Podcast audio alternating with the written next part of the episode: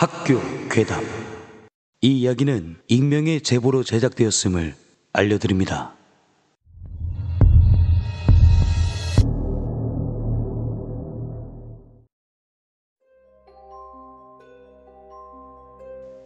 포항에 사는 올해 서른 중반의 교사입니다.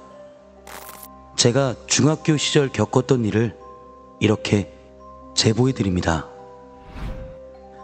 당시 저는 포항의 한 남중을 다니고 있었습니다. 반에서 1, 2등을 할 정도로 평소 공부하기를 좋아했고 정규에선 늘 상위권을 유지하던 학생이었죠. 흔한 말로 공부벌레였던 저는 공부를 제외한 이성 간의 교제나 노는 거에 대해서는 욕심이 없던 그런 숙기 없는 학생이었습니다. 그렇게 학교 생활을 해오던 중 다음 주가 시험인 주말이었습니다. 저녁 8시 시험 준비를 위해 책상 앞에 앉아 책가방을 열었는데 제가 수업 시간에 내용을 정리해둔 필기 노트를 학교에다 두고 온 겁니다. 저는 특히나 시험 기간에는 계획대로 움직여 공부를 하는 습관이 있어 어떻게 해야 할지 고민을 하게 되었죠. 책상 앞에 가만히 앉아 시간을 보내고 있자니 차라리 고민할 시간에 갔다 오자 마음 먹고 저녁 8시가 다 넘어서 학교에 가기로 했습니다. 하지만 저녁 늦게 학교를 가는 건 너무 무서웠고 지금이야 8시, 9시가 되더라도 사람이 많지만 그때 당시 6시만 되면 굉장히 조용해지는 동네였습니다. 저는 5분 정도 걸어가면 나오는 친구 집으로 가서 친구에게 같이 가달라고 부탁을 했죠. 전화를 하지 않고 집을 찾아간 덕분인지 친구는 귀찮아 했지만 같이 가기로 해주었습니다. 그렇게 저녁 9시가 돼서야 학교 근처로 도착을 했습니다. 학교 정문에 도착하자 역시 모든 불은 꺼져 있더라고요. 안에는 수희 아저씨가 계시긴 했지만 막상 들어가려고 하니 그 당시는 한창 분신사바, 분신사바, 오이때 구다사이. 끝나면 종이를 태워야 아무 일도 일어나지 않는다는 분신사바 주문이 유행하던 시기. 평소에는 생각도 나지 않더니 하필 이럴 땐 왜 이렇게 또렷하게 기억나던지.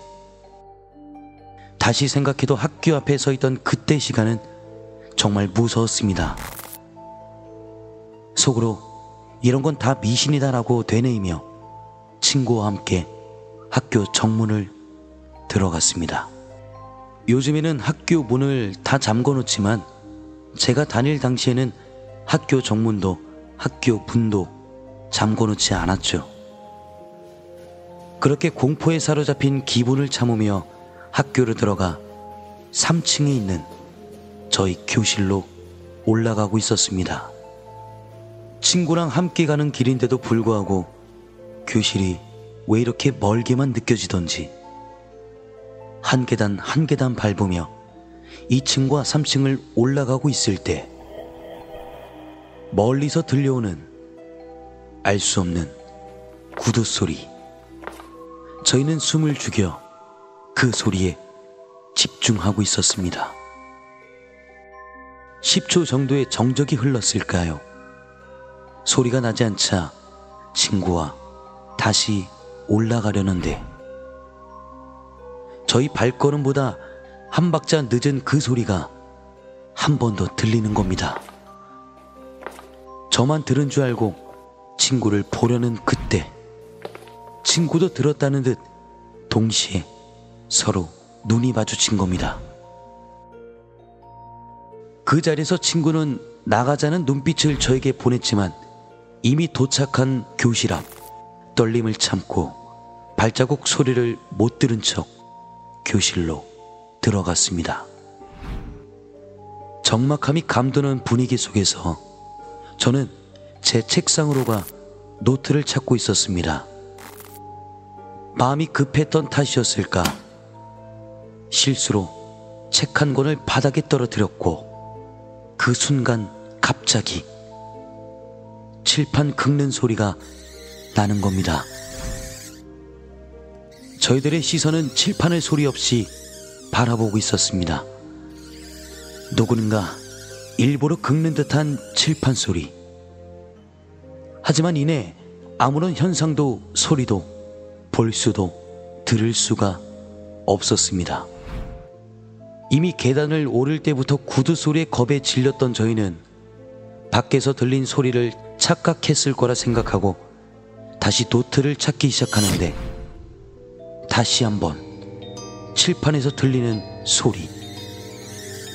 저희들이 여기서 놀란 건 분명 교실에서 나는 소리가 맞았고 그 소름 끼치는 소리는 칠판 뒤에서 나는 소리라는 걸 깨달았습니다. 너무 정확히 들은 소리에 놀라 얼른 책상을 뒤져 공책을 찾고 나가려는 그 순간 또 들리는 칠판 긁는 소리 소름 끼치는 칠판 긁는 소리에 저희들은 허겁지겁 교실을 나가 복도를 뛰기 시작했습니다. 교실을 나와 복도를 향해 뛰려는데 복도 창문에 사람의 얼굴로 보이는 얼굴만 둥둥 떠 있는 모습이 복도 창문에 보이는 겁니다.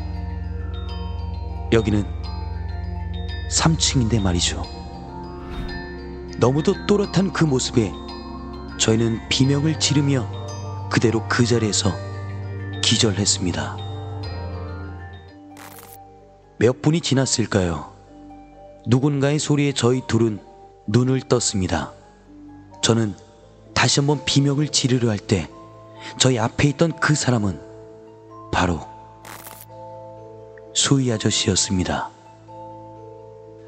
안도의 한숨을 쉬며 수희 아저씨께 모든 이야기를 전하자 수희 아저씨께서는 앞으로 늦은 밤 학교에는 절대 오지 말라 당부하셨고 너무나 감사하게 학교 정문까지 데려다 주셨습니다.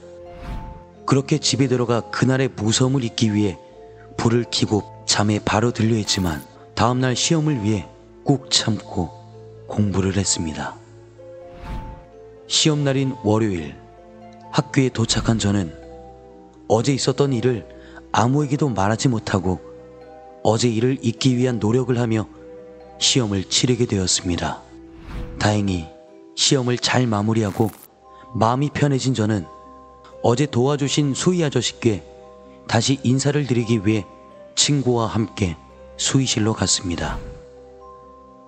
수의실에 들어가니 저희가 봤던 다른 수의 아저씨가 계시는 겁니다. 인사를 드리고 어제 일을 모두 말씀드렸는데 이런 수희 아저씨께서는 이렇게 얘기하셨습니다. 여기 학교에는 몇 년째 나 혼자 학교 경비를 맡았었고 너희들이 다녀간 어제 주말엔 당직 선생님도 안 계셨을 뿐더러 아저씨도 근무하지 않았다고 잘못 본 거라고 혼자서 모든 수의 업무를 다 하신다고 말이죠. 저희는 그 자리에서 서로 멍하니 쳐다보며 아무 말도 할 수 없었습니다. 친구와 본 그 또렷한 기이한 현상들, 그리고 당시 유행했던 분신사바 주문.